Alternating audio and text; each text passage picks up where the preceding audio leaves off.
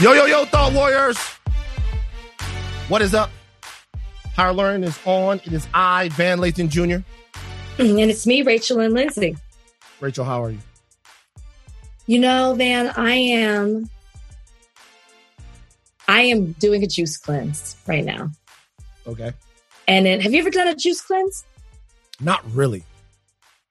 So this is called a waterfall cleanse. And it's mm-hmm. supposed to be mind, body, and spirit.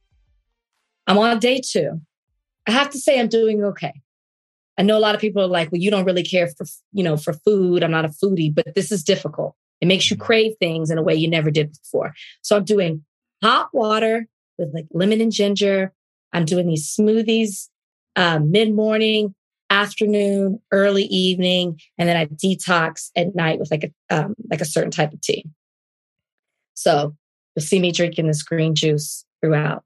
She makes them for you, drops them off. It's a three day cleanse. Her name is Kimberly Snyder. She's incredible. Mm. She's incredible. So, two days in, so I'm doing okay. How are you? I'm okay. I'm okay. Things are good, especially because today we were nominated for an NAACP Image Award. Huge. hand claps. Rachel, what was it like for you when you heard that we were nominated for an NAACP? Oh my gosh. Best you, podcast, society, and culture. Which is a very competitive category. Let me just mm-hmm. say society and culture is competitive. A lot of fantastic podcasts. I found out because you text us. I felt like I looked at the text four or five times before I was registered. I was like, oh my gosh, were we nominated? And it took me back because this is a very new category uh, for the Image Awards. And it started last year. And I remember when we submitted last year, and I remember wanting it so badly and being disappointed when we weren't nominated because I think mm-hmm. we do good stuff, great stuff here. So to get the nomination, I didn't even know that was coming today. And it just came at a time where I really needed to hear some good news that I just, it made me emotional. I was not expecting to get emotional. Mm-hmm. And um, yeah, she had to, I was in the makeup chair. She had to retouch my makeup. I was, yeah, you got, you it, were about to cry. I did cry. I did. I shed a couple why, of tears. I don't know. Why was it just, so meaningful to you, Rachel? Well, you guys know that I, if one, if you've read my book, and if you haven't already, please go check Miss Me with that.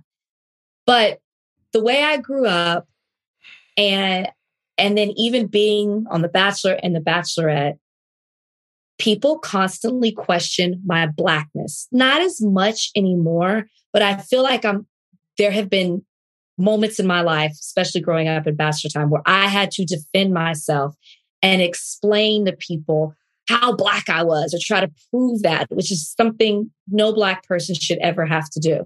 And a lot of that came from I felt black people. And so this podcast has meant more to me than people will know because even my friends who know me, I'm talking about my black friends, will mm-hmm. say that they feel like I am most myself on this podcast, that they feel like other people are really getting to know who I am. Because you didn't always see that when people first met me on a national level with The Bachelor and The Bachelor franchise. So I feel like this, this podcast has given me selfishly so much. So to get that recognition from us when this podcast is for us, it's about us, it's about the culture and how everything else intersects with it.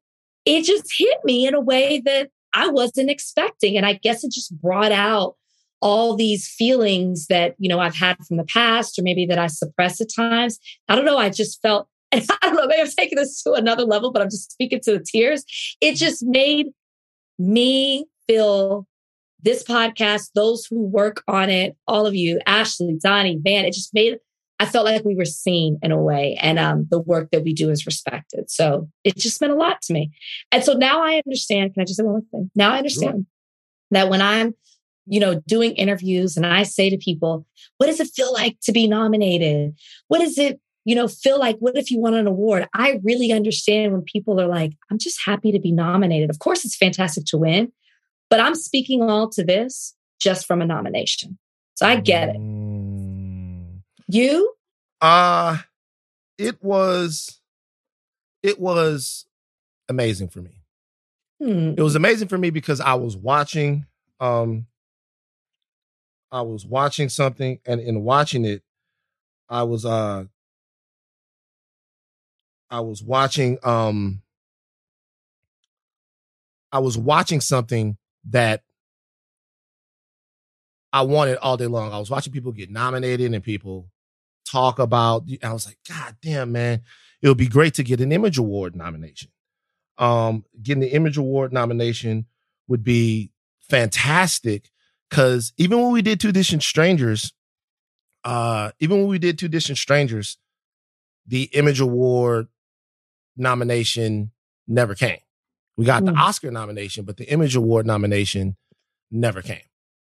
And so Mhm. With that situation, I was like, you know, just kind of being sort of uh being sort of uh recognized by, you know, your people. The Yes. Oscars an amazing accomplishment, right? Mhm. But especially with the subject matter there, I really, really was hoping the Africas were great to us, and I'm presented at the Af- Africas this year, and I can't wait to do it. But it, it was, I liked it. It, it, it not liked it. It it would it mattered a lot to me. it mattered. So- yes. the award show is February 25th. Um, I will be there February 25th. Uh, you will be there February 25th. I'll be there. Mm-hmm. hopefully. And so, um, that's a little shade. And so, I will um, be there. it's fantastic. Uh, It's back to- in person after a couple of years. It hasn't been in back in person, for some years. back in person at the Pasa- Pasadena Civic Auditorium. You know where that is, Yes. right? um, yeah, daytime Emmys were there. It's where Motown 25 was. No, Yeah, no. where Motown 25 was. I didn't even realize that when I was there. Mhm. Oh, where Michael Jackson first did the moonwalk. Michael Jackson first did the moonwalk right there. Right there. Wow. It's a stacked category. Um, and congratulations to everybody else that was nominated as well. But Sure. what a what a fun time. What a fun time Mhm. be there. Um, okay. We have an interview later on with Cal Maddock, who is the director of the new House Party movie. The new House Party movie, which will be coming out. Um, it will be out by the time you are listening to this podcast. Um, fascinating and exciting young filmmaker hmm we are encouraging all you guys to go out there and see House Party for yourself. Um, but on the other side of this, we gotta get to some serious shit. The big deal of the day is Joe Biden's not so classified problems.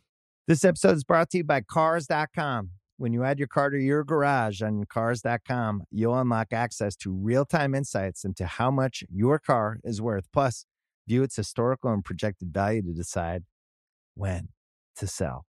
So, when the time is right, you can secure an instant offer from a local dealership or sell it yourself on Cars.com. Start tracking your car's value with your garage on Cars.com. This episode is brought to you by Jiffy Lube. Cars can be a big investment, so it's important to take care of them. I once got a car that I started out with 25,000 miles on. I got it to over 200,000 miles because I took care of it. You know how you take care of a car? You take care of the maintenance, the oil, the brakes, all that stuff. And if you don't, you can have a car just completely fall apart.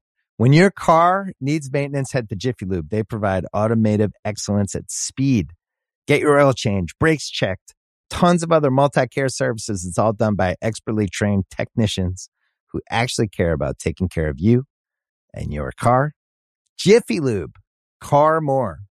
To find coupons and start an instant online estimate, visit jiffylube.com. Big deal of the day. Here we go. I don't know where you've been if you haven't heard about what's going on, the latest, actually the latest in the Biden administration.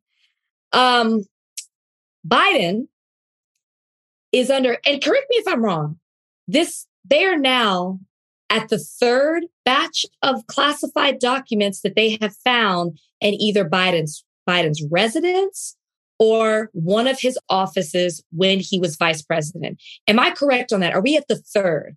Because I know our rundown is the second, but I feel like since we started this podcast, we are on the third batch of classified documents that have been identified at this point.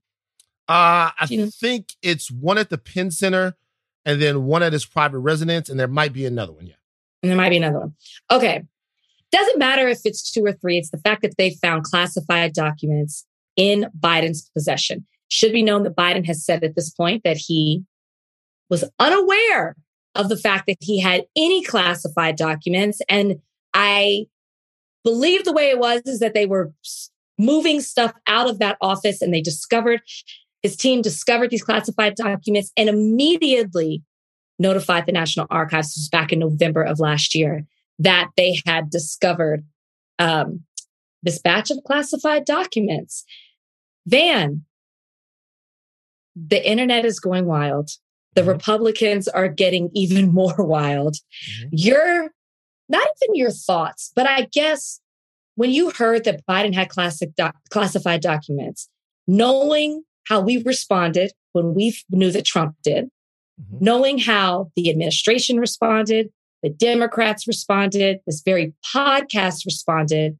What were your thoughts when you first heard, oh, the president of the, the now president of the United States also has classified documents in his possession? A couple of things. Number one, I was curious on if these cases were a one to one, and there are some differences. We should say. Mhm. Um, uh, I guess one of the main differences, and you can go through. There, a lot of people have covered like what, how the situations are similar to one Right. another, how the situations are are separate from one another. One of the situations, uh, as one way that they're kind of different is how these documents were uncovered. So, um, the National Archives the National Archives is supposed to get these types of documents when the president exits the White House. That is per Mhm. the Presidential Records Act. It's supposed to go to the to the National Archives. Um, the National Archives, in the case of Donald Trump, realized that there were some documents that they didn't have that they needed. So then they asked them for those documents. Some of them were turned over. They asked them again. They held up with it. They then subpoenaed those documents. Still didn't get them, and they had to go and and raid his raid Mar-a-Lago to get the documents back. So that's the way it happened Right. there. Uh, there seemed to be a reason that Trump was dragging his feet in returning the documents. Um, there seemed to be a reason that some of the documents in Trump's possession uh, seemed to be either manipulated, destroyed, shredded, or things of that nature. Right. Um, and there was a lot of what you could say obstruction in the case of Donald Trump. In this case, there are far less documents as far as we know. Uh, there may be like 10, Yeah. okay, is what people are saying. And it was actually President Biden's people when they were cleaning up some stuff that found them, immediately reported them.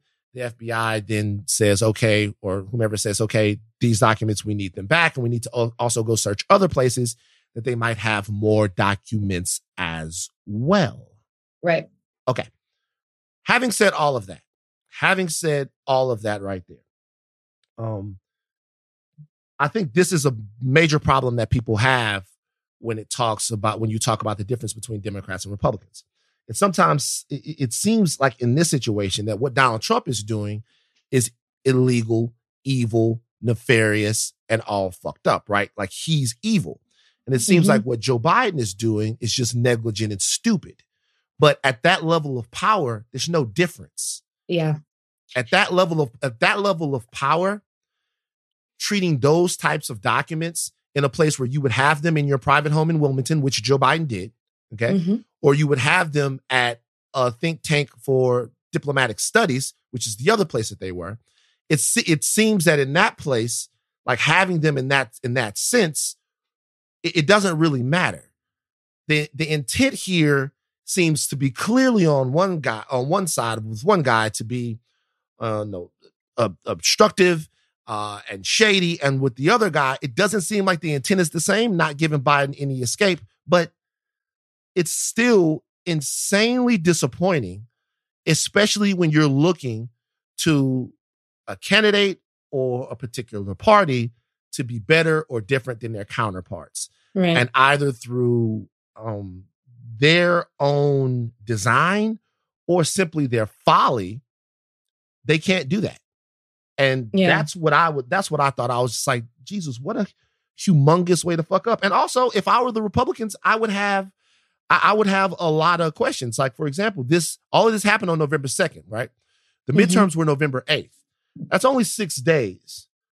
But that seems plenty enough time for this story to have leaked and broken in some sort of way. I know there are a lot of like, like a lot of hoops and things to be jumped over.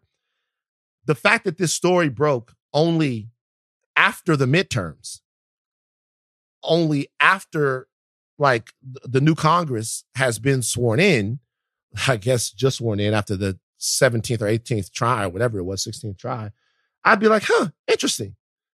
Interesting. I'm not, look, that's, it, it might have not been enough time for it to leak through the whatever channels and go wherever it was supposed to do and hit the news cycle. But uh, hmm. I mean, it was in November that they notified the National Archives. So like, what's the what's the news going to be? They had they didn't know how many, they didn't know specifically what it was. What was oh the news was going to be? Hold on, I have to use the bathroom. Okay.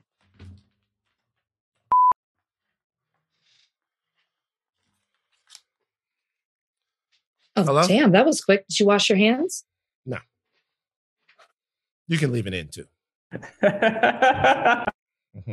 I feel like um, that's such a guy thing. Like it's just I, I, had to, I, I, gotta get back here and do the podcast. So mm-hmm. uh yeah, but I guess the story was that classified documents were found in the the the clutches well, of President. We were they found out early November before the midterms. They they were the ones that reported it to the National Archives. So I don't know what the story would have been pre midterm, other than he potentially possibly has. We don't know, possibly has classified documents. We don't know specifically what those are, how many they are, how they were kept. I just think there were too many details to go through. But I do think that there's a difference in the sense that there's obviously a difference in, as you stated, the number of documents that Trump has versus the number that we have to date now with Joe Biden. Uh, there's a difference in how the documents were kept. There's a difference in where they were kept. There's a difference in Trump. In January 2021, they knew that Trump had classified documents. They were negotiating with him for well over a year before they went in there and seized the, that those boxes. Joe Biden, it's been a couple of months, and and I don't even know how long, a year and a half before they even put special counsel on it. Whereas Joe Biden, it's been a couple of months. They say that now, I believe that there's a third batch, and they're like, we got to have a special counsel. It's I'm, no, I'm like, I, I, I, I, think Merrick Garland and the Justice Department are doing the right thing. They have they they have the pressure to this. They they feel pressure to, but well, not even pressure to. I think if it, we I, I would like to know how prevalent this is, how prevalent it is that classified documents could be willy nilly at somebody's personal residence or at the think tank that like I believe that. That that to me is worth looking into. That's worth a very serious investigation that the American people should know where documents You're like right. that, like yeah, how people how serious you, people are being with them. You are absolutely right. My first thought, one of my first thoughts was how common is this? You know, like how I don't understand how you don't know you have classified documents. I really don't. Maybe there's a level. I mean, there there are levels to what is classified or, or how, how high the classification is. I just don't understand how this happens. And now I'm curious how many other presidents, former presidents, are out there or vice presidents with classified documents. Their homes just haven't been searched or their former offices haven't. How many people are unaware that they have classified documents? I get that. But I guess it is interesting to me that it took very long for them when this was a former president, President Trump, well, while he was president, was taking them to Mar-a-Lago. Then after he finished his presidency, no, wait, sorry, take that part out, Donnie, it was 2021. After he finished his presidency, was had those classified documents, they knew about it and spent time negotiating with him before they went and seized them or even had a special counsel. Why did it take a year and a half? I feel like that's something that we need to be talking about more. I'm not saying it's wrong that they have appointed special counsel to investigate what's happening with Joe Biden, but why did it take only a couple of months for them to do that with Joe Biden versus how they handled it with Trump? Maybe the answer is, oh, he feels more pressure based on how the current administration responded to Trump. But I do, but I am curious, and I would love for somebody to ask that question and for Merrick Garland or somebody in the DOJ to respond to why there's this discrepancy and how you handled one that seems to be far more serious and have for like more harsh repercussions than possibly with Biden, because there's also a legal difference. The way that Trump handled this situation in regards to that he refused to give back a lot of these documents, which is why they had to go seize them, is why his rises to the level of violating the Espionage Act versus Biden, who the moment they found them was reporting them, it seems more, it rises to negligence. So there is a difference because if this is handled in the legal sense, they're going to be punished in a different way if one is gross negligence and the or negligence and the other one is a violation of the Espionage Act. If you read the Presidential Records Act, negligence is a part of it though. Negligence with the documents is tantamount to being criminal in and of itself if you read it. Secondly, there's something Oh, else it here. is. Like, yeah. Se- secondly, there's something else here. Um, uh, they the courtesy that they were doing for Donald Trump is the courtesy that they were giving the next president. That was decorum. It was decorum that they were saying, "Hey, we know that you have these documents, right? We know that you have them. We need them back. Can you give them back?" There's no reason that they thought that Donald Trump wouldn't give these documents back. Okay, so they're like, "Give it, give us the documents back." He didn't do it. After Mhm. he didn't do it, they raid him. After they raid him, now it's out in the public because the FBI is at Mar-a-Lago. So now people are asking Merrick Garland, what are you going to do? This seems to be clearly a crime, and the covering up of it seems to be clearly a crime. Is there something criminal there? And the investigation isn't necessarily to put Donald Trump in jail or to uh, levy any criminal charges at Donald Trump. It's to investigate whether or not something criminal happened. amounts which would to it. Yes. Yeah, which would have never happened had Trump just complied and cooperated with the archives and with the subpoena. With Sure. Joe Biden, I think it's the same thing. If you find classified documents that were probably classified, okay, at the time that he took them, they probably weren't declassified in any way. I've read a lot that says these were probably classified documents. The Mm-hmm. investigation is into why they're there. It Correct. doesn't have to be an investigation. It- it's, it's not necessarily like, was a law broken? We know that he's not supposed to have them. We know that No, it's know. violation. Yeah. So the investigation is to why they're there. So Yeah. I think there needs to be a special investigation. And in terms of how this how this went, it's kind of just bad luck on Biden's part, right? It's like So- it's either it's either bad luck on Biden's part or good luck because had this happened and there had been no investigation into Trump and no raid at Mar-a-Lago, he'd actually look worse. Now he just looks just as bad. You know what I mean? Right. Are you saying that because I, I agree that there should be an investigation. I'm not I, I'm I'm talking about in the way one investigation was handled versus this investigation. And are you saying that this one they were giving a courtesy to a former president because he currently wasn't sitting in office? So maybe they took their time masking. Or and are you saying that there's more of a sense of urgency because he is a sitting president? Is that what you're saying? No, I'm saying no. I'm saying they gave a courtesy to a sitting president because that no, excuse- they gave a, cur- a, a, a courtesy to a former president because of the the weight of the office, and now they they're doing what they're doing now because it would look completely unfair. You're you're you're That's you're- yes, that's what I'm saying. I think they feel pressure to, which is why there's this they're Right, acting on it in a quick in a more quick but it's still appro- way. but it's still appropriate though. I Right. agree. Yeah, I'm not against it. yeah, it's still appropriate. And I, I think what they what they tried to do with Donald Trump was they tried to have this not be an issue at all. They didn't want. It's not like they said. It's not like they said, "Hey." They tried to not have this be this be an issue at all. Now I think I'm interested in both investigations because I want to know how and why classified documents are ending up at somebody's house Yeah. like after Yeah. they're the president. So like I, Yeah. I want to know kind of like how and why that's happening. And as an American, I think a lot of Americans should should be interested in that because you know the stakes are pretty high for that type of information. I agree. It's just so bad that this is happening because especially it's it happened the way that Biden responded to it, and rightfully so. We all did when it was Trump. And now here we are with Biden, who is running, Trump's running again. It just gives ammunition to the other side to now, you know, go after Biden the way that we were going after him. And I think, and I think we were going after Trump when it was just Trump.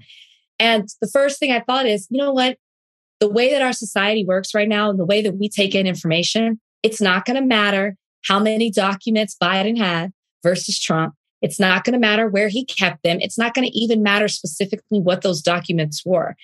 The public, a lot of the public is all they're going to see is Trump had classified information, Biden had classified information. And that perception is their reality. And it is going to be detrimental in this upcoming election because mm. I think the Democrats were definitely going to use this and they can't now.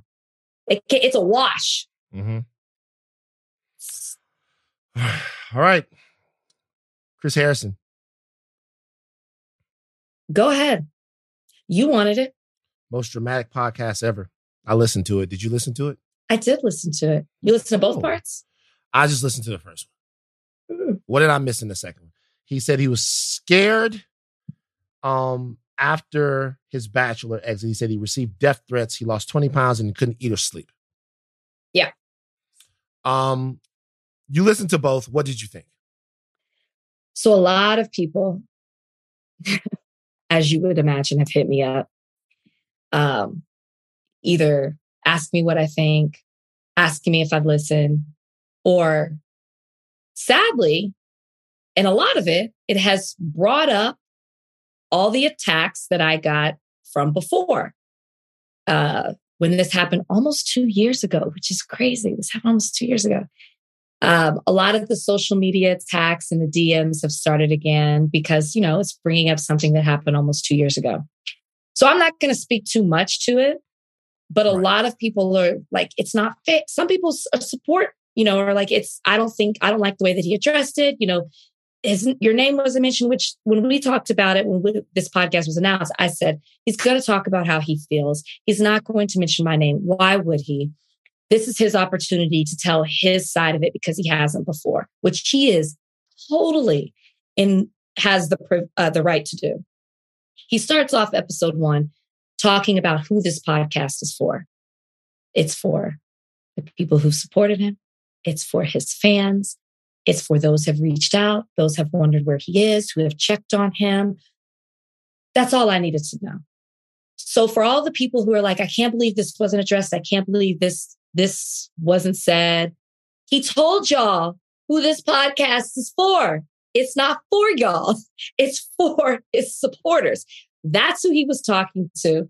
He wasn't there to uh, to address the past. He was there to talk to them in a place with the, where the people who love them. That was it. That was it. And that's what I expected. It set the tone for the whole thing. So I don't know why people thought that they were going to get something, either some tea or even some, you know, like something towards me or what happened. No, he with that podcast is for his fans. Hmm. That's it. You know what's crazy is I had a whole take, but when you look at it that way, there's really nothing to say. If if his, if the podcast was for his fans, then there's no expectation of any sort of intellectual or emotional truth. And then that's kind of what it is. You know? Like people expected me to get mad about it. Oh, I can't believe he. If y'all think I'm sitting around waiting for for something for Chris Harrison, y'all really don't know me. So I wasn't expecting that. I again, he said that I listened to the whole thing. You know, I I hadn't heard him speak on it too. I was curious as to what he was going to say, but I knew who it was for. It wasn't for me. It wasn't. He's building something. I think he announced that he's got some projects coming. So this was about building what's next for him and talking to those people who will support him along that journey. That's Do you it. think that it was cowardly in any way? Because he didn't address it? Because there seemed to be there seemed to be a lack of hmm, how can I put this? Well, if it while you're thinking of that, I mean, he yeah. flat out said, I stand by what I said. He just said it was sloppy. Yeah. I mean, I feel, I, I, you know, I think that, I know that he stands by what he said. I, oh, his, his look, I'm on record by saying I don't think that he should have been fired for what happened to him. Right. Yeah. No, I don't that. think that he should have been fired. Uh, I thought that what he was basically saying was, look, the girl fucked up. Why are we coming down on her? Blah, blah, blah, blah, blah. And he came out in the wrong way because uh, there's just entitlement oozing out of his pores. And that's just the way that things go. And that to me, this is a perfect idea. You kick somebody in their ass. People fuck up all the time. You kick them in their ass. You let them understand the stakes, and then you see if they can readjust to whatever it is that they're uh, uh, people are demanding of them, and then you, you move on, right? Mhm. Um, Mhm.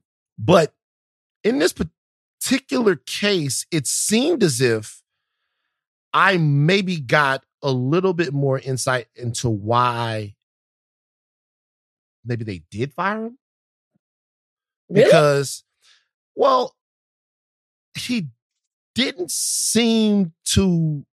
he- there was a sniveling sort of shit-eating sort of tone to it.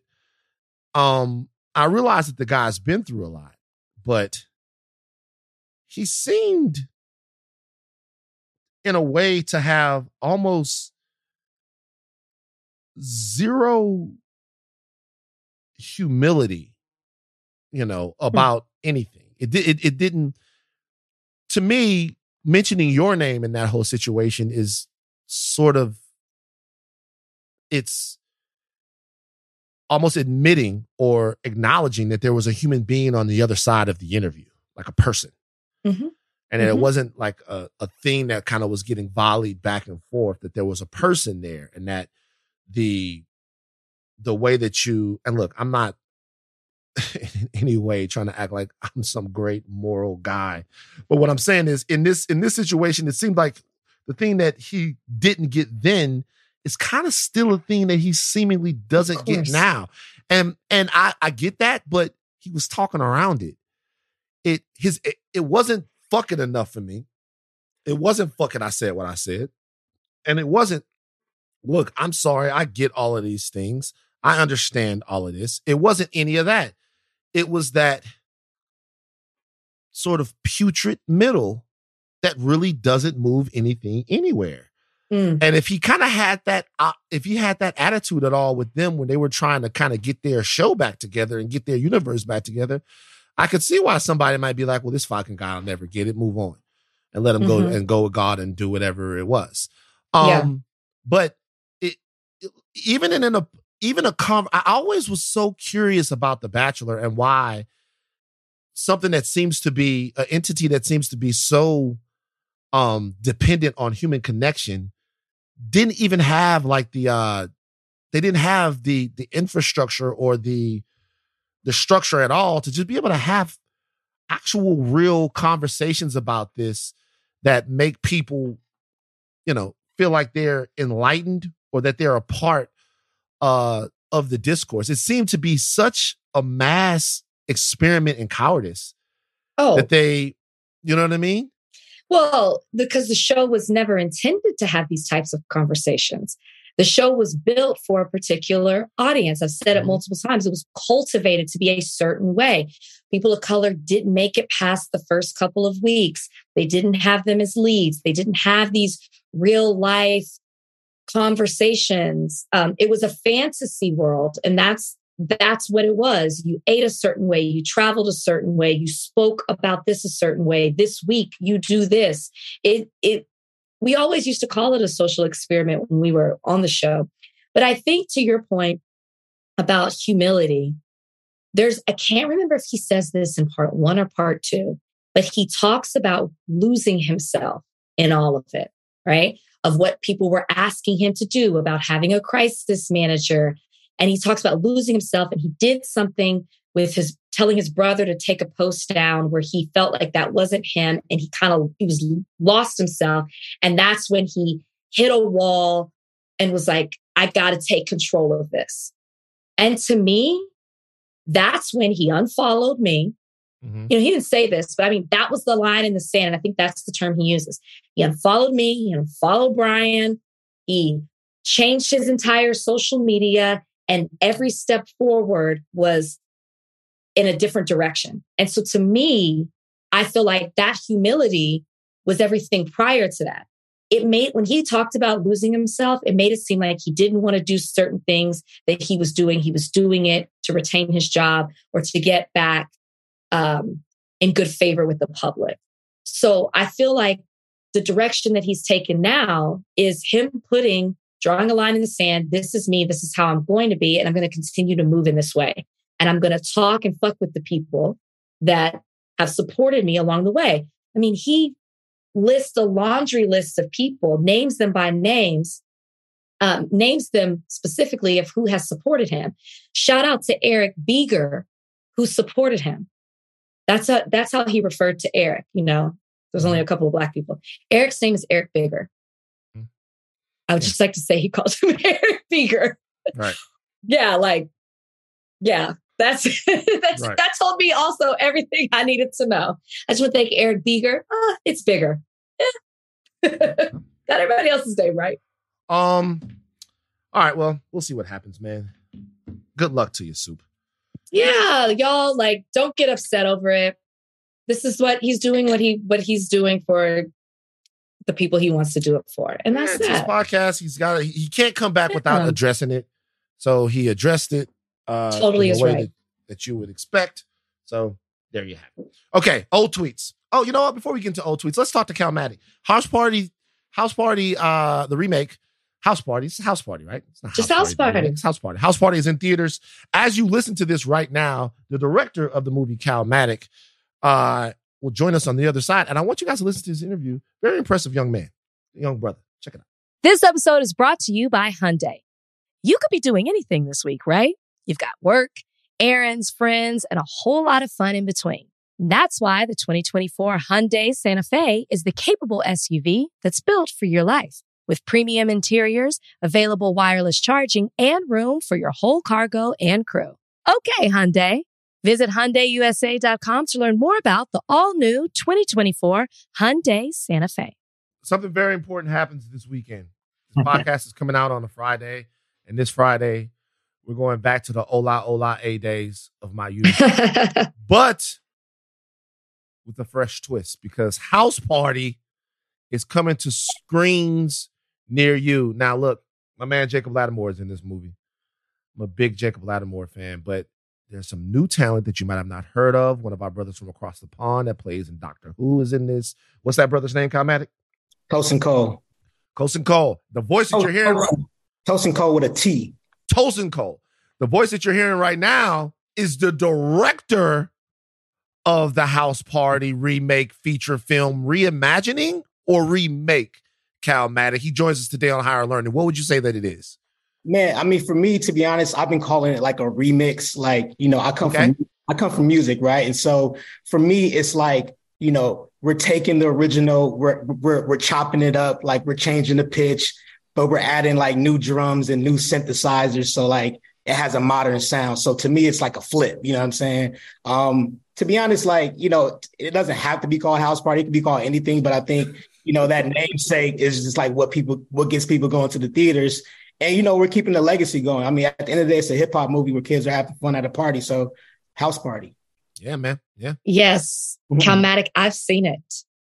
Oh, okay. Congratulations. Thank you, thank it's you. good. I said I did I did the junket already. I I oh, was oh, able no. to talk to some of the, you know, the stars in it. I had so many questions because there's so much to talk about in regards to the movie. But for people who haven't seen it, how could how did you decide, you know, how you wanted to pay homage to the original movie, but then still keep it your movie with this with this 2023 version? That's a good question. I mean, I feel like, you know, the original film was just like a snapshot of the culture at that time, right? Like the mm-hmm. way they dance, the way they uh the way they rap, the way they dress, the way they got the haircuts. And so I feel like the only way we could pay like true homage is to do the same thing and and you know, make sure that this film is a snapshot of what's happening right now in the culture. And right now, you know, there's a lot of like quote unquote clout chasing in the culture. Like I feel like celebrity right. culture and, you know, faking it till you make it is kind of a part of the hip hop culture right now, especially in LA. And so I felt like, you know, the story that we set up with LeBron's house just kind of set the stage for all that shenanigans.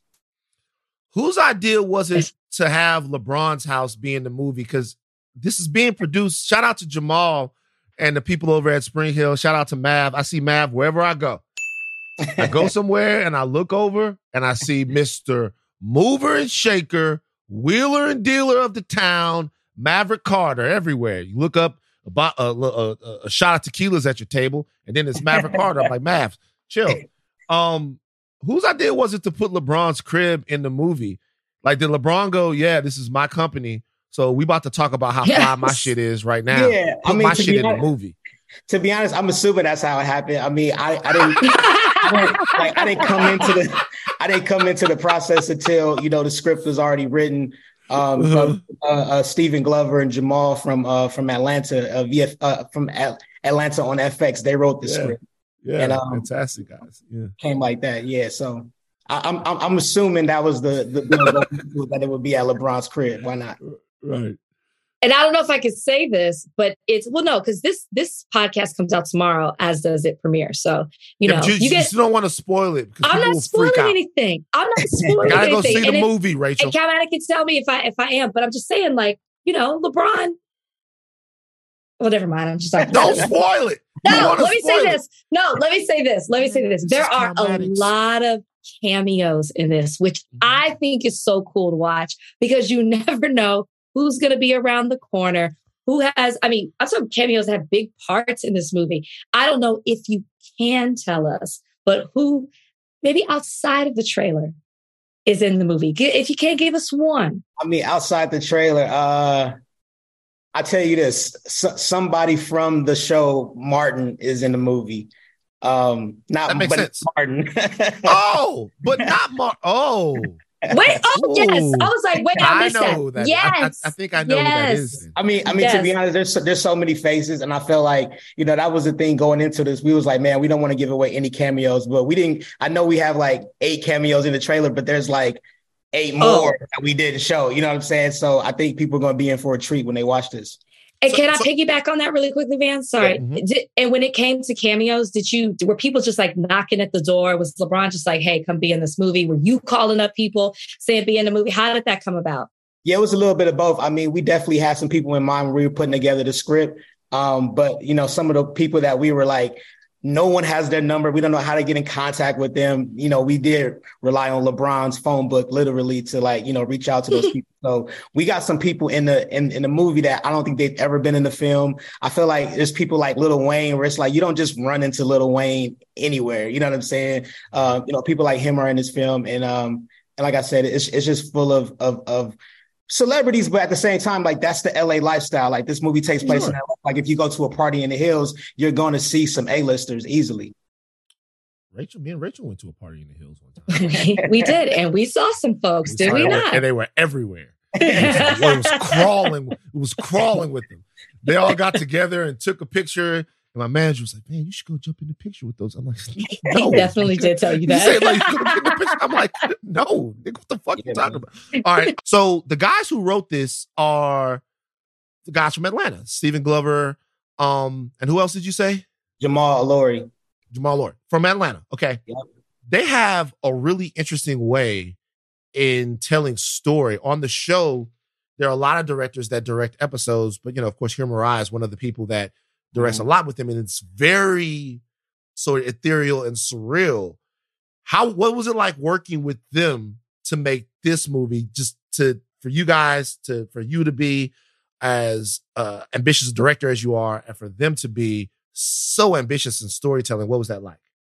Man, it's so it's so funny because I feel like for the last like three four years, I've I've probably said it should be like Atlanta, you know, 50 million times about 50 different projects. I feel like they just kind of set a new tone for like how black film can, you know, be uh can be felt, so to speak. You know what I'm saying? And and I think, you know, when we're in the process of like putting the script together, you know, like they had so many twists and turns that I didn't see coming. And like when you watch the film, you'll see like the biggest twist ever. And you're gonna be like, okay, I, I can't believe not only can I believe this is happening, but I can't believe this is happening so long with this particular person. You know what mm-hmm. I'm saying? Mm-hmm. I feel like you know, you've seen it, right? So you know exactly mm-hmm. what I'm talking about. And so I feel like, you know, they have the ability to kind of just like make things awkward and make things like weird, but for some reason, like it's it feels possible and real at the same time.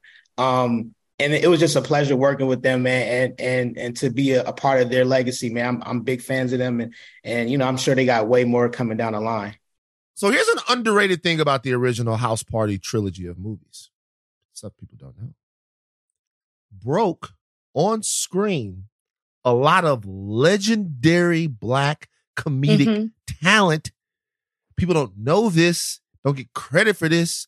Martin Lawrence, Chris Tucker, Bernie Mac, David Damn. Edwards, uh, Michael Collier, so many different huge, huge voices in black comedy are sprinkled throughout those movies. Real facts, real facts when you go back and look at those films.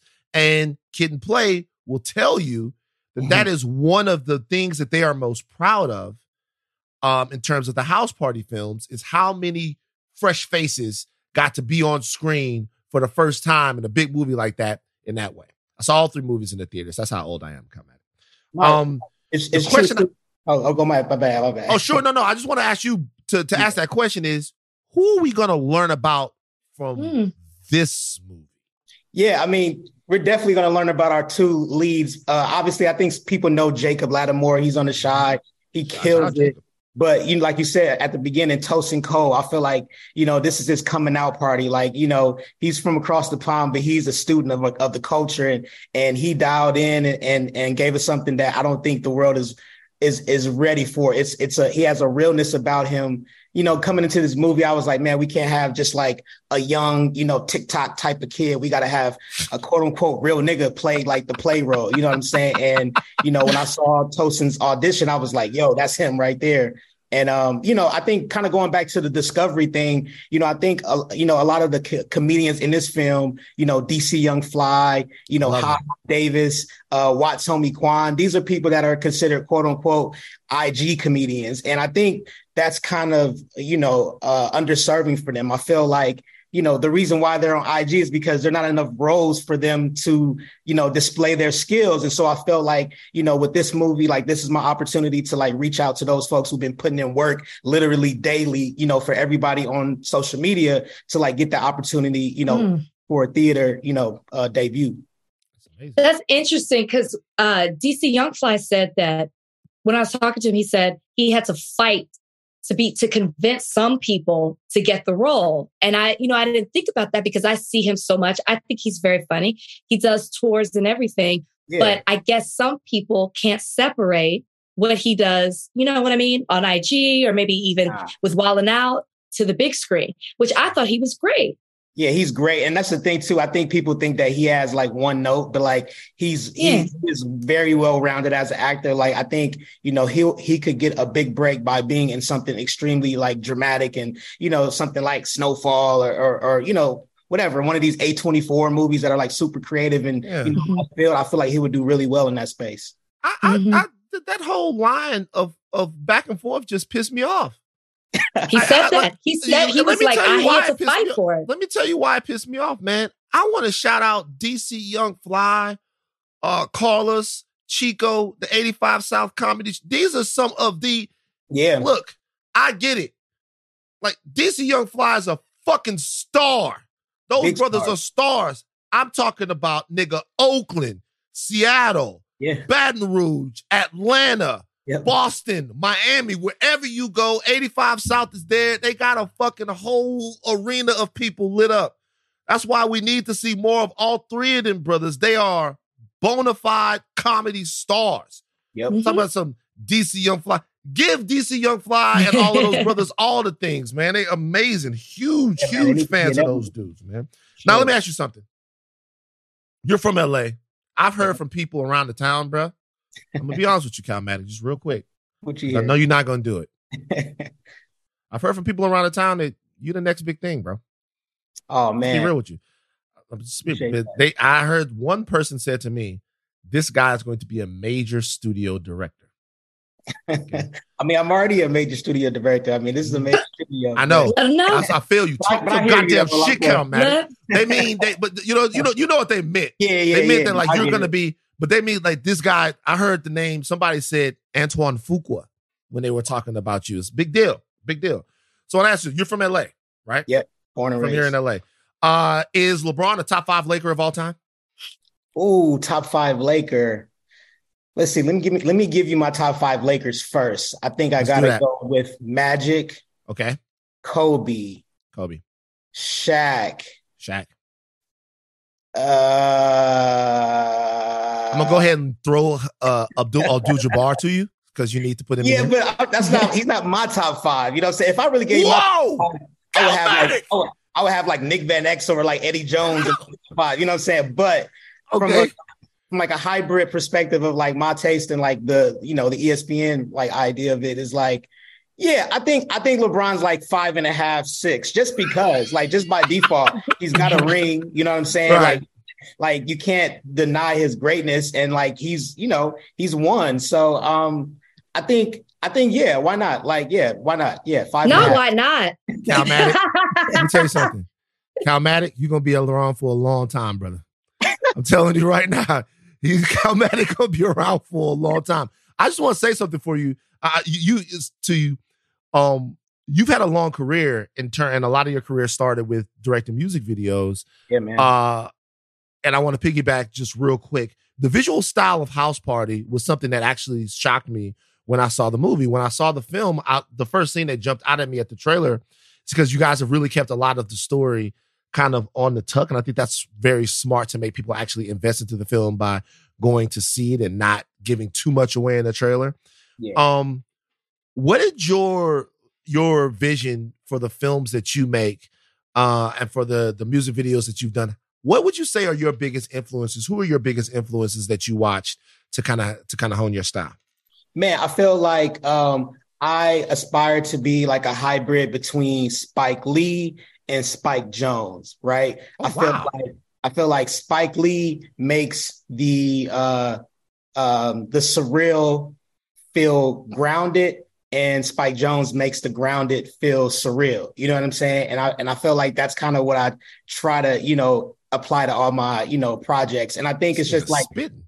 and I, and I no, and I think it's just, and I think it's just like playing with like emotions. Like I, I have a, like not to get too deep and philosophical, but like Go for it. I have like like my I have a very strong like emotional memory, right? Like I like I can remember like how I felt when things happened in my life, good, bad, indifferent, and I feel like I try to reverse engineer those emotions within my you know film. So I think you know sometimes I feel weird and like and, you know and I might you know that might come come across as like you know someone you know, like like the Kendrick video I just shot, Rich Spirit, where he's just like laying on the ground for like, you know, six bars and then he just stops rapping. Like that's a feeling that I felt before. And I and I and I hope that it came across that way, you know, when we, you know, presented that in the films. I mean, in the, in the music video. So I know it's it's probably vague, and I don't know if it translates all the way, but it's just something that internally that I feel that I try to, you know, export uh, on camera.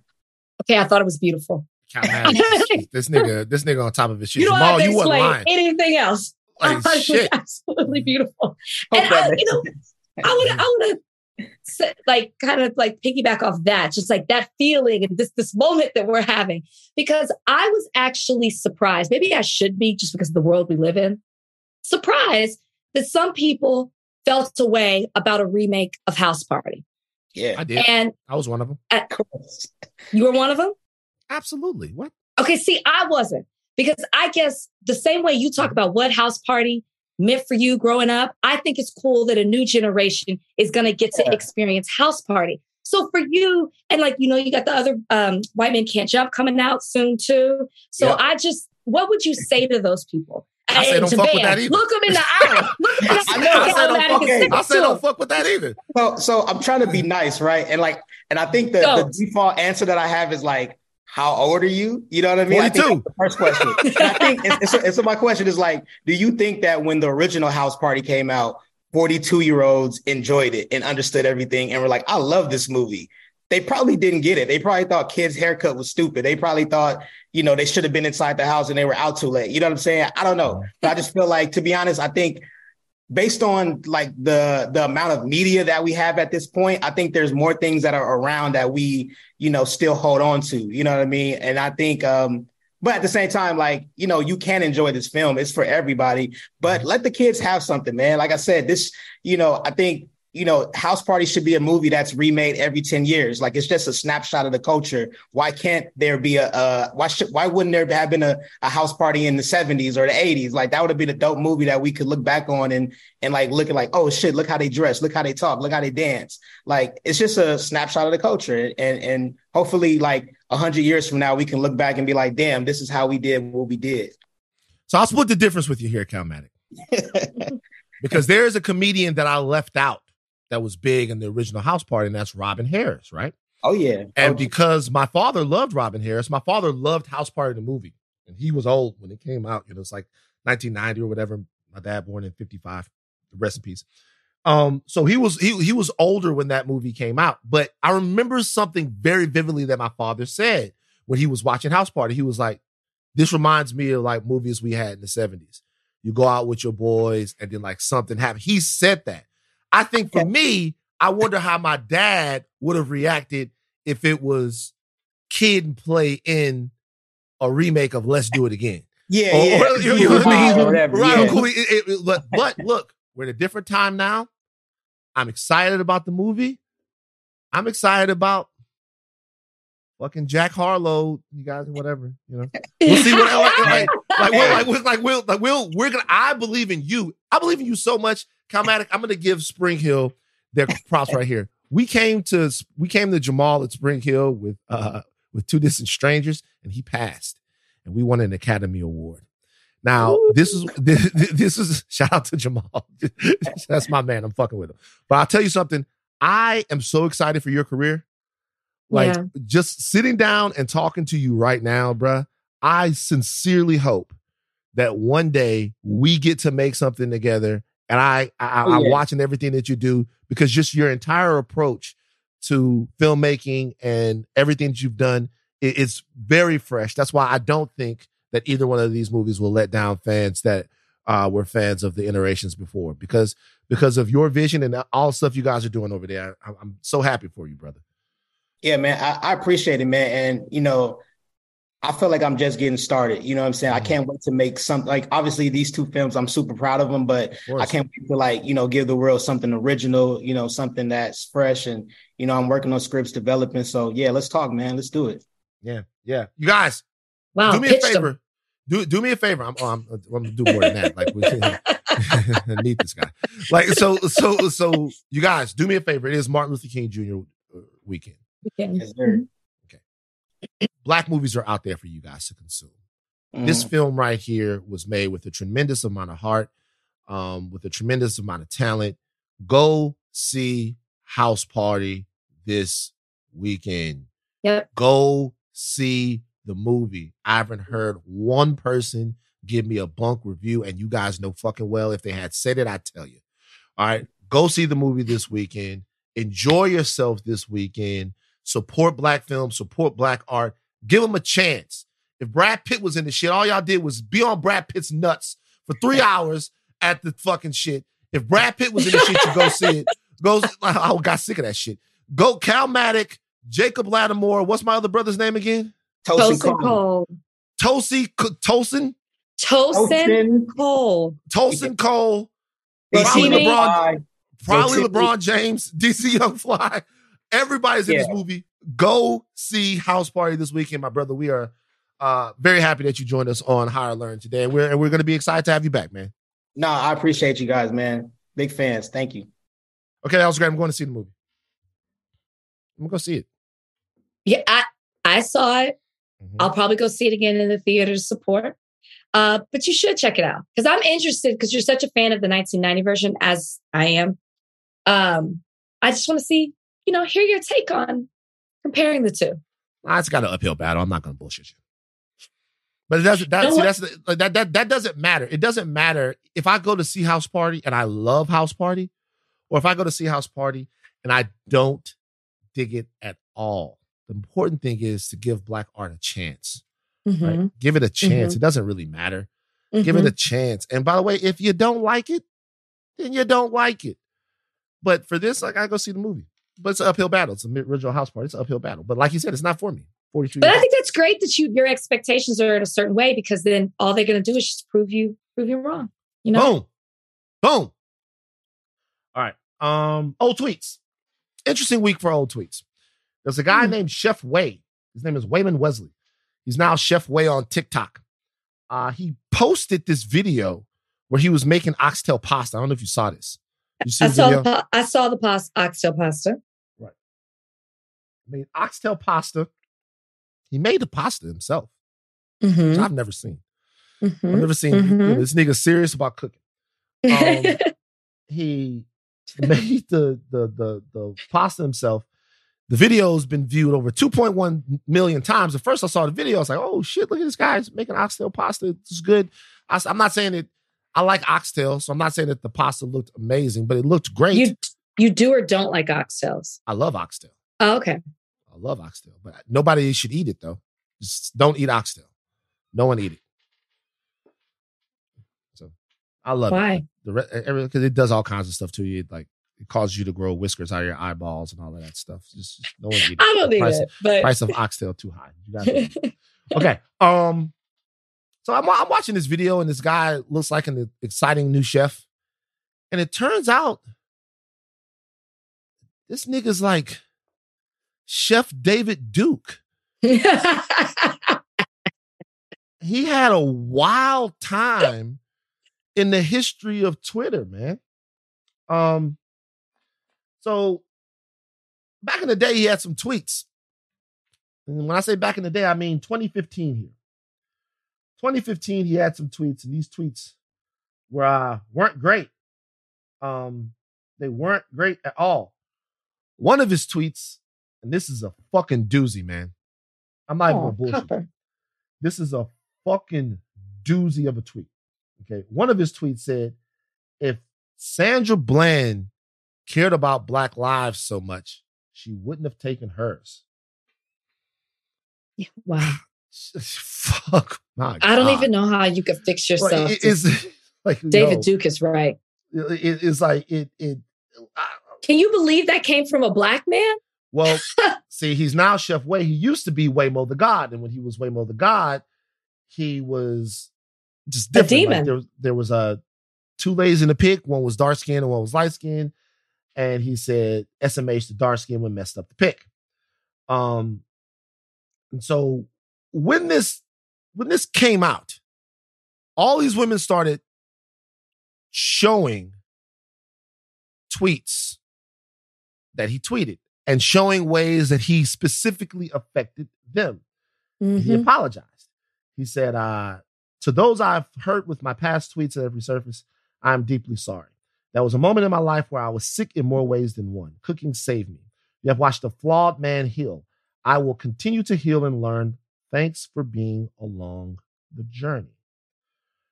A lot of people said his apology sucked, noting that he addressed the controversy differently on two different platforms. Um, he has a much bigger platform on TikTok, and he waited 17 hours to address the issue. One Mm. lady said to him, You commented on one of my old accounts and said, My dark skin made me ugly. Uh, I was in high school. Shit, called me all types of a butterface. You said if I was light skinned, I'd look better.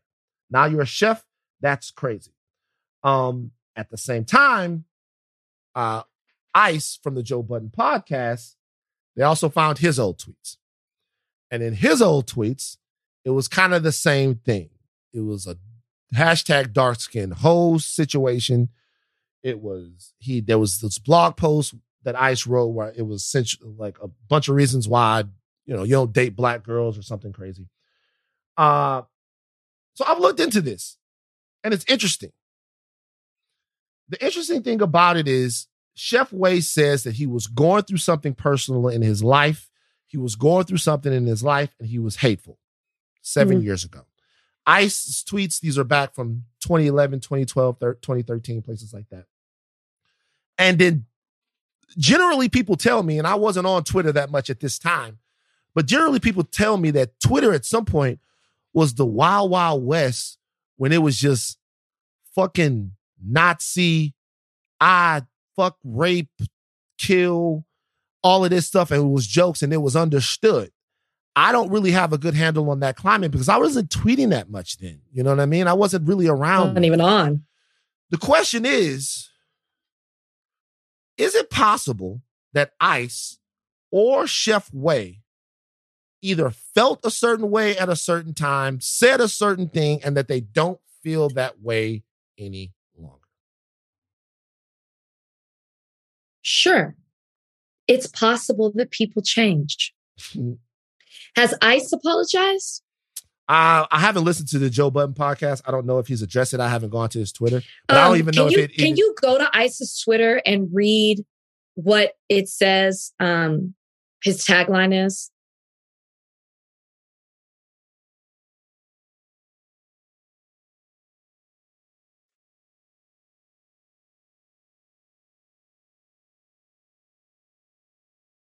Father First, professional hypocrite, Joe Budden podcast co host, leader of the Ha- Hater Revolution. Maybe I saw what it used to say. What did it used to say? I'm a paraphrase, but it was like something like, if you don't give a fuck what I have to say, like fuck you. Mhm. But I thought that was still, I thought that was what it current. That's his currently said. pinned tweet. It's pinned. Oh, excuse me. there. Can you read that? Can you thank thank you so much, Donnie. Babe, Oh. can you read that? Okay, so this is the pin tweet. Oh, and as always, if you're offended by anything I tweet, fuck you and your feelings. B, Mm. that is from 102910. So that's from 2010. And it's pinned It's still pinned. to this day. interesting. And when did his tweets come out? Uh, when did his his older tweets? They were Mhm. from around that same time, a couple of years Yeah. after. And you've pinned it 13 years later. No, fuck you, ICE. Like, Mm. how am I supposed you you want I believe people can change. Absolutely. I've changed in many ways. But when you have that tweet, and thank you, Donnie, for, for clarifying that and, and finding that. When you have that tweet and you've pinned it, and it's been pinned, well, pin feature I think came later, but it's been up there, tweeted it for 13, 13 years ago, and you still have that same mindset, and you were tweeting such hateful, disrespectful, disparaging remarks against Black women, how am I supposed to believe that that's the thing that you changed about? Hmm. You got caught, is what you did. Your, your feet are being held to the fire, is what's happening at this point. I don't believe anything that you say. And to me, this isn't the first time that we've seen a public figure get dragged for their hateful tweets. If I knew that I had tweeted things like this in the past, would be deleting it or making a remark about it in the future, but you kept it up. You He did think you- delete some of them after people found him.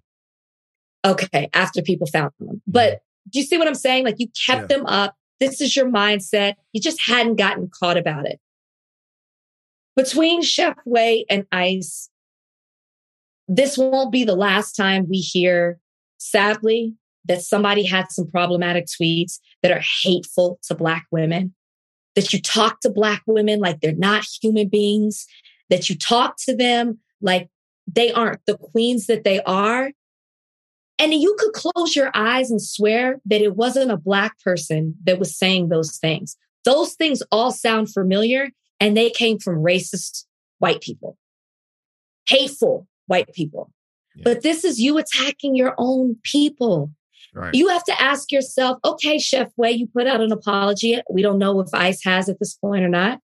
You put out an apology and you said that you were troubled. Is that what it was? That you were he was going, going through something in his life, uh, which so he's a prosecutor down in Houston or something like that. And so um Oh God, how many black women have been? I mean, I'm sorry, there needs to be a review of his cases. He's a prosecutor, and you apparently feel he's a pro- way? Donnie, make sure you fact check this. Apparently he's a Oh, prosecutor. Apparently he's a prosecutor in Houston, but look, listen, his job stuck by him and said that they're aware that he had a very rough time that included some substance abuse and some other addiction issues. And because of those issues, and that he's gotten No. past those issues, Cooking has gotten past those issues. They believe in him. They believe he's a different person. They believe now he can go on and do whatever it is. So uh, your good faith and addiction made you hate black women?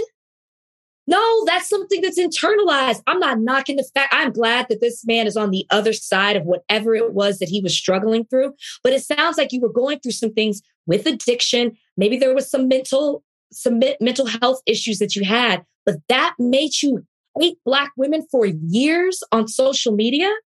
I'm sorry, there needs to be a full review of his cases because if that's how you feel about black women, how many black women did you prosecute just because you didn't look at them at the same way that you look at every other woman in society? This is a real issue. And I'm not, it doesn't settle with me. I know I have to do an apology rating here, and I think we can all agree what my rating will be. What's but your rating? I understand that you're a flawed man, but that does not excuse you. Not that you have to explain it, but that's not enough for me for the for the hate that you call. Imagine how many people. What would be enough? He, I'm asking. By the way, the well, because here's my thing. You, I want you to specifically apologize to people. You were t- attacking minors, people you didn't know, unsolicited. These are people you followed. This isn't somebody who tweeted at you. You had to have been searching to find dark skinned black women to terrorize because that's what you were doing on social media is terrorizing them. So this, this is, is my, not enough. So this is my thing. And it, it puts me in an intellectual sort of chasm. Tell you why. You know how I feel about the old tweet situation. Yes. Yes. But I, you know how I feel about the old tweet situation. I feel mm-hmm. digging up people's old tweets and going back in on them on their old tweets or old things that they've said, you know, years and years after they said them. It's just an interesting way to judge human beings. You're essentially judging somebody based on a snapshot in their life from yesteryear or whatever. Now, that doesn't mean that that's not fair. It doesn't okay. mean that it's not fair to judge somebody on a snapshot of something that they said years ago. The question is, how do you know that it's fair? You know, so if if you're, how do you know that Chef Way hasn't changed? Like, how do you know? You don't know. And if you do know, right? And if you and, and if you do know and you feel like it's all a fraud, then you go with what you do. Or by the way, there's a third thing. If somebody says something fucked up like that to you, you never have to forgive them. You you I want to make sure Absolutely. everybody's clear on that. You never have to forgive them. Meaning, if I if I if it's if it's the year 2014 and I say, hey, fuck your mother, I hope not yours, but I say to somebody, fuck your mother, I hope something. No, not you. So like that's what I'm saying. So fuck your mother, I hope something happens to her, blah, blah, blah, blah, blah, blah, blah. You never have to get over that. Like you never have to, you as an individual never, ever, ever have to forgive for that. The question is, in this case, is that as we're judging people in society, not on an individual level about whether or not somebody is a piece of shit, about whether or not somebody is a fucked up person, but as we're judging people in a societal way, in a way that says what opportunities that you can have, in a way that said that dictates where you can go, how you might be harassed, is it always fair to then judge that person based upon what they said? And there are a lot of factors that go into that. How old you were when you said it. Sure, sure. Um, how long it's how, how long it's been since you've said it, what mm-hmm. you've done and what you've shown people. I think everything that that both of these brothers going through is probably fair, but what I don't want to see it become is just a blueprint to hold people back from evolving out of the bad or wrong ways that they might have been.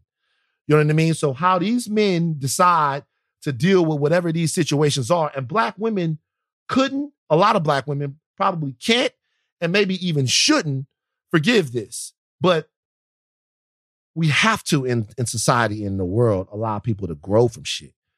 You know what I'm saying? Like we like like like we have You're to. right. I'm not I'm, and you're right.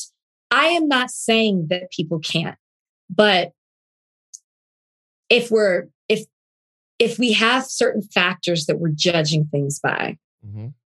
I just don't feel like I guess I keep thinking of the young black girl who was terrorized by him. Word who, who knows what kind of tailspin this could because you were hurting because that's what you're blaming it on. Whatever you mm-hmm. were hurting with, you decided to attack a certain type of woman. That's what you're saying. Over what and over and over and over and over and over again. And I think that should be a factor how many times you were doing it, how much you mm-hmm. did this.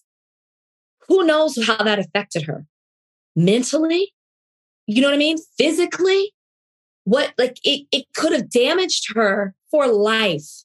And I think that that's something that uh, you're a hundred percent right in everything that you said. And I think that, and I'm glad you said it because it is something that people should remember. I just am on the other side of that. it's just this specifically. I'm not saying that this is for everyone, but this, when I read it, and then I read the women who were, who had actually been affected by it, this is dark. And I'm not, I don't call for people to, despite what people think, I don't call for people to lose their jobs or say hit up their sponsor. Well, actually, we did with Crowder. Yeah, but that was, I mean, That's, that was different. And, I, and I not- stand by that. yeah, I stand by that too. I stand by that. But I'm typically not that type of person. But I do think that your actions have repercussions and you're paying for things that you did in your past. And these things were despicable. Agreed. So yeah. I don't feel sorry for you when you lose your sponsorship, chef. I don't feel Mhm. sorry for you that you have to make an apology. I pray that it doesn't send you back down a dark path that you've worked so hard to overcome. But what you did impacted people. And so for that, you know, I don't feel bad for you. Hmm. Apology rating? One, One. Yeah. Yeah. well, see. We'll see what happens. he tried. Two. Two. We'll we'll see what happens. Um, but it seems like it's probably going to take something a lot more substantial than what he did, uh, to really move on with it. And to be real with you, I think there's probably something else that bothers people. Um, in terms of Chef Way. Uh, I think the other thing that bothers people is that he tried to rebrand as a chef Uh, without acknowledging who he was in the past, as if people wouldn't kind of get it. You know what I mean? And so it was working on TikTok. It came to Twitter. It is what it is. We'll see what happens. Okay. Uh, Dana White. We didn't cover this yet. Mm-mm. Dana White smacked his wife. twice. Now, I don't know if people have seen the video. New Year's Eve, Cabo San Lucas, Mexico. Dana White's arguing with his wife. His wife slaps him, and then Dana White retaliates, slapping his wife a couple of times. Looks like there's a mini fracas after this. hmm Um, the first time I saw the video, do you know what I thought? What? Not gonna matter. Oh. Not gonna matter. And why did you think that? because society tends to punish the people who are easy to punish.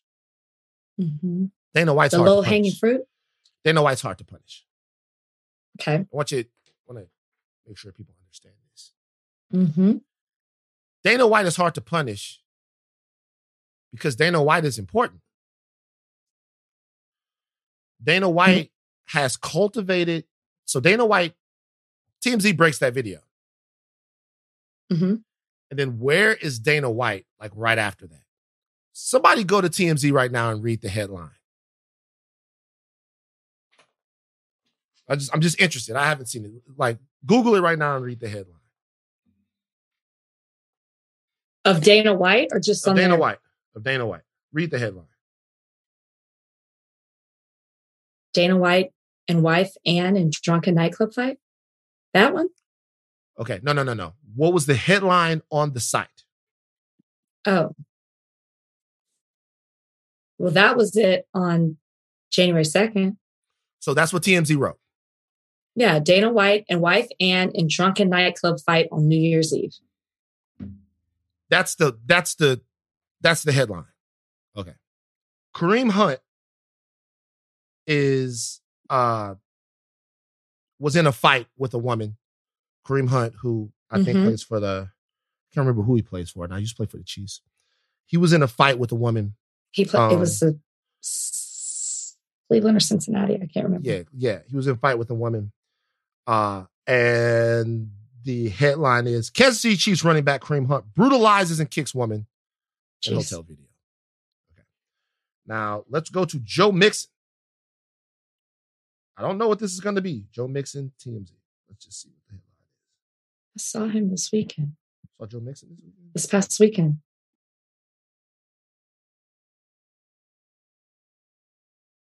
Video of you of Oklahoma's Joe Mixon Oh, brutalize female student.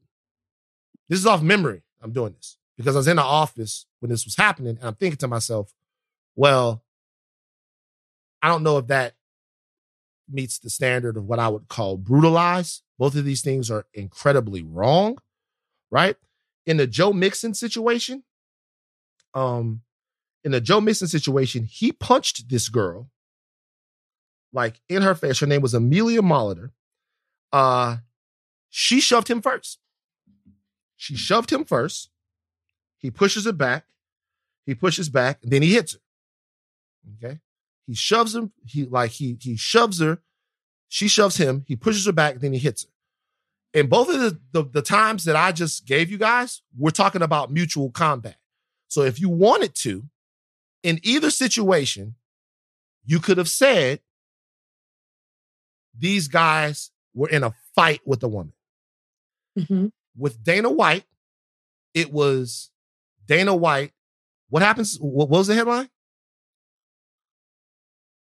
Dana Wh- Dana White and wife and in drunk have drunken fight on New Year's Eve or something like Let's that. deconstruct that headline. Okay. Let's deconstruct that headline. As somebody who wrote headlines for a long time. Dana White and wife have drunken fight. Okay. Drunken divorces people of responsibility right there. Dana wife and wife. And wife means together, shared blame and culpability. So hmm. two people together got drunk, had a fight. Very relatable. In the case of these other situations with Joe Mixon, Kareem Hunt, whomever else you want to you, want to talk about, I'm not in any way excusing what happened. Both of those brothers should have known better and not did what they did.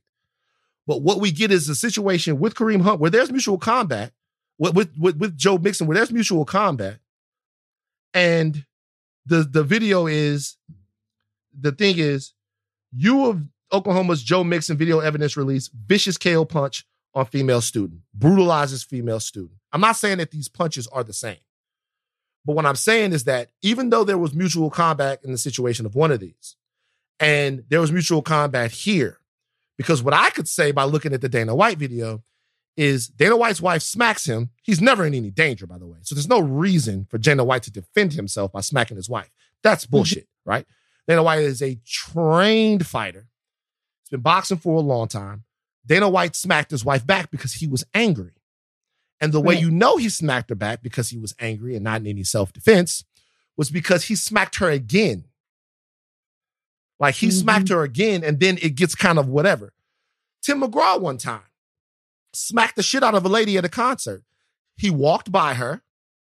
It's happened at TMZ. He walked by her. She smacked him on his butt. Okay. He continued to walk. He doubled back and knocked the shit out of her. Doubled back and smacked fire from a woman in the audience. He was already gone. Okay. There was no danger. He was standing on the stage and she was down in the crowd. She smacked his butt. He comes back, smacks the goddamn shit out of her. And I remember being at the at the office and going, yo, that smack was totally punitive. Like he was punishing her and he smacked the shit out of her, right? I'm, te- I'm telling you, I'm, like, I'm telling people right there, I'm like, right now, if that's Lil Wayne, Kevin Gates, whomever, y'all are up in fucking arms, but you like Tim McGraw. Mhm. This is why I say this about Dana White. Dana White and, and, and, and the office have a very sturdy relationship, always have. TMZ is on the cutting edge, the bleeding edge of breaking UFC content. Dana White was always calling up. Dana White's been on TMZ Sports a bunch of times, was when I was there, right? Talks to Harvey all the time.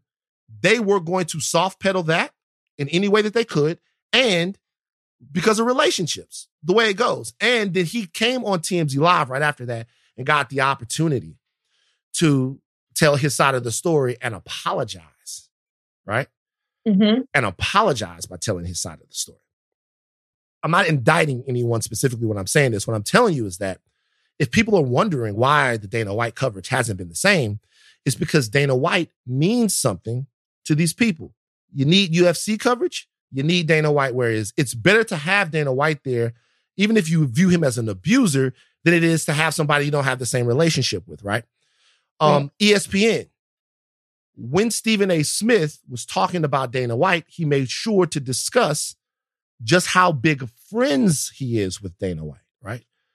Just just how good of a person Dana White is. Because most times, if you are white and you make a mistake, you're looked at as a decent person who got caught up in a bad situation. With Kareem Hunt, Joe Mixon, whomever else these guys are, and these guys maybe have had other problems. Some guys have all kinds of problems. This is sort of a, it, it gets used as a gauge to show people, well, this is who they really are. Mm-hmm. So the moment I saw that he was in trouble, I was thinking to myself, and I don't have any opinions on Dana White per se. I don't think he should have put his hands on his wife, right? But the moment I saw that he was in trouble, I knew that this would be okay for him. And I bet he hmm. knew that it would be okay for him. I bet that there was that there was conversations and talk and all of that. I bet hmm. it's fine. It's not going to be a big deal. But I just want you guys to do the same thing that I do. Because I have a bunch of these. Afro Man, Girl came up, grabbed Afro Man, or did something to Afro Man on stage. Afro Man smacked the shit out of the woman after she did that. Afro Man smacked the shit out of her, and it was. And I remember the conversation. It's. I'm. I'm sorry to let. I'm sorry to tell you guys. I know you don't want to believe it. It's just different. Like yeah, it's, it it's it's it's it's none of it's okay, None of it's okay. It's all fucked. It's just different. Mm. It's different. So going back to when you said Dana White knew it would be okay. Donnie, can you play that? People are saying, you know, he's a big public figure. He's big, you know, charged this big company. Nobody's really talking about it. You know, are there any repercussions planned from the company or self-imposed repercussions? Yeah, well, I mean, what should the repercussions be? You tell me. I take 30 days off. How, how does that hurt me? I mean, I told you guys when we were going through COVID, COVID could last 10 years. I could set it out and, you know what I mean? What, what would be the problem? The only, it's, it's much like COVID, actually. You know, the, uh, me leaving hurts the company, hurts my employees, hurts the fighters. Doesn't hurt go. me. I could have left in 2016. See? And if you watch it, he is very he's speaking about it in a very flippant way. He talks, he goes on to talk about how, you know, he's handled it with his, he and his wife had to talk about it with their kids or whatever. And, you know, the only way he's going to suffer is in the court of public opinion. But at the end of the day, he knows how much he is worth to an ESPN mm-hmm. and to a lot of other people. And so he knows that it won't impact him in any way because they need him. And like corporate greed, man, money, all of that. That's what's running it. he, he, I like, Dad, go back and watch the clip, the clip if you see it. He's like, so what? Suspend me for 30 days? What's I gonna do? I'm watching the Anyways. Afro Man video. Nah, Afro oh, Man. God. No, Afro Man. Afro Man slapped it. Nah, man. Afro Man. That was too much. Afro Man. Afro Man. Afro Man that was too much. But he couldn't see who it was. So he didn't know. Okay. Somebody was on the stage with him. He couldn't unloads devastating punch on female fan. Tim McGraw bitch slaps, bitch slaps female fan. Um, I'm just saying it's different. I knew that nothing would happen to da- to Dana White because he's too important. He's too consequential. The question is, it's always the 100 million dollar question. If Dana White was the exact same person that he is, not as a rapper where they expect you guys to be violent or not as a ball player where they expect it as well, where you, you know, subhuman entertainment machines, people look at. But if Dana White were the same person that he is right now as head of the UFC with the power, with the back and all of that stuff, but he were black, if he would be afforded the same thing. I mean, if he was just as I don't I, I'm asking the question if he was just as important, if he was just as consequential, if he was just as integral, but he just happened to be black. If He might if, be suspended for 30 days. no, but once again, But if it affects people's pocketbooks, I don't think so. There you go. Uh, ESPN writer and editor Jeff Wagenheim confirmed the observation that the network is intentionally going easy on White. We've been told not to write anything incendiary on social media about the Dana White situation. And I understand why, and I've abided by that.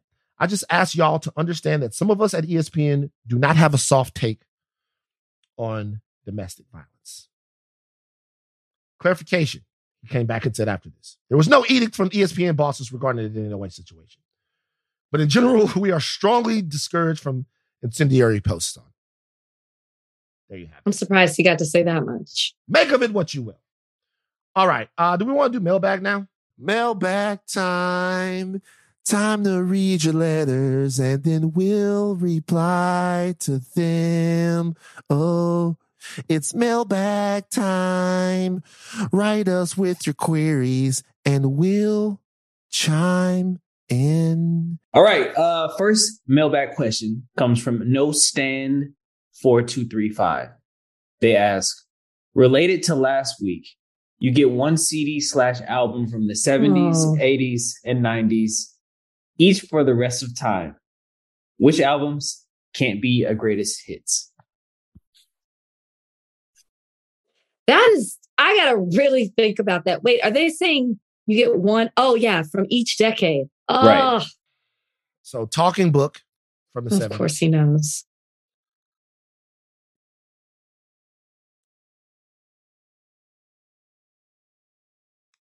80s is tough, man. I mean, the 80s, it's it's going to be Thriller. It's probably bad for me, to be honest with you. I was going to say thriller or bad, actually. So either one. and in the 90s, it's me against the world. Uh, I don't know who the 70s. You don't know anything about music. Stop it. I don't know albums off the top of my head like that. That's a good question. All right, I got my 80s. Hold on, I'm about to name one. Oh, that is a good one. Songs in the Key of Life. That's a good one. I don't know if that's forever, but that's a good one. All right. And in the 90s,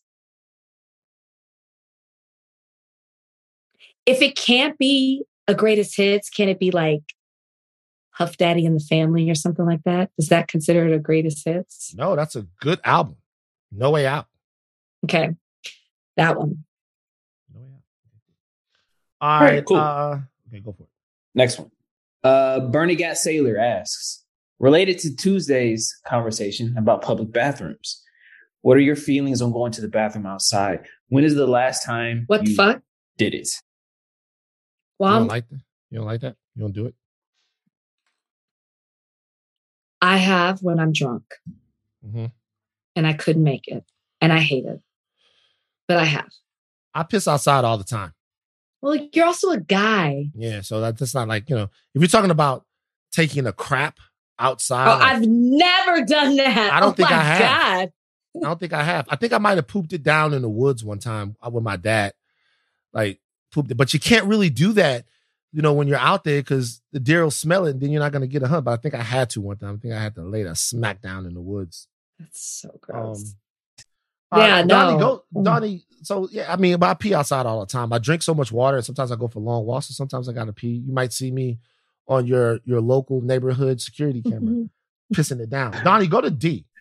I like D. this. Okay. Savon28 asks, what's a childhood dream that you haven't fulfilled yet, but you still intend to do in the future?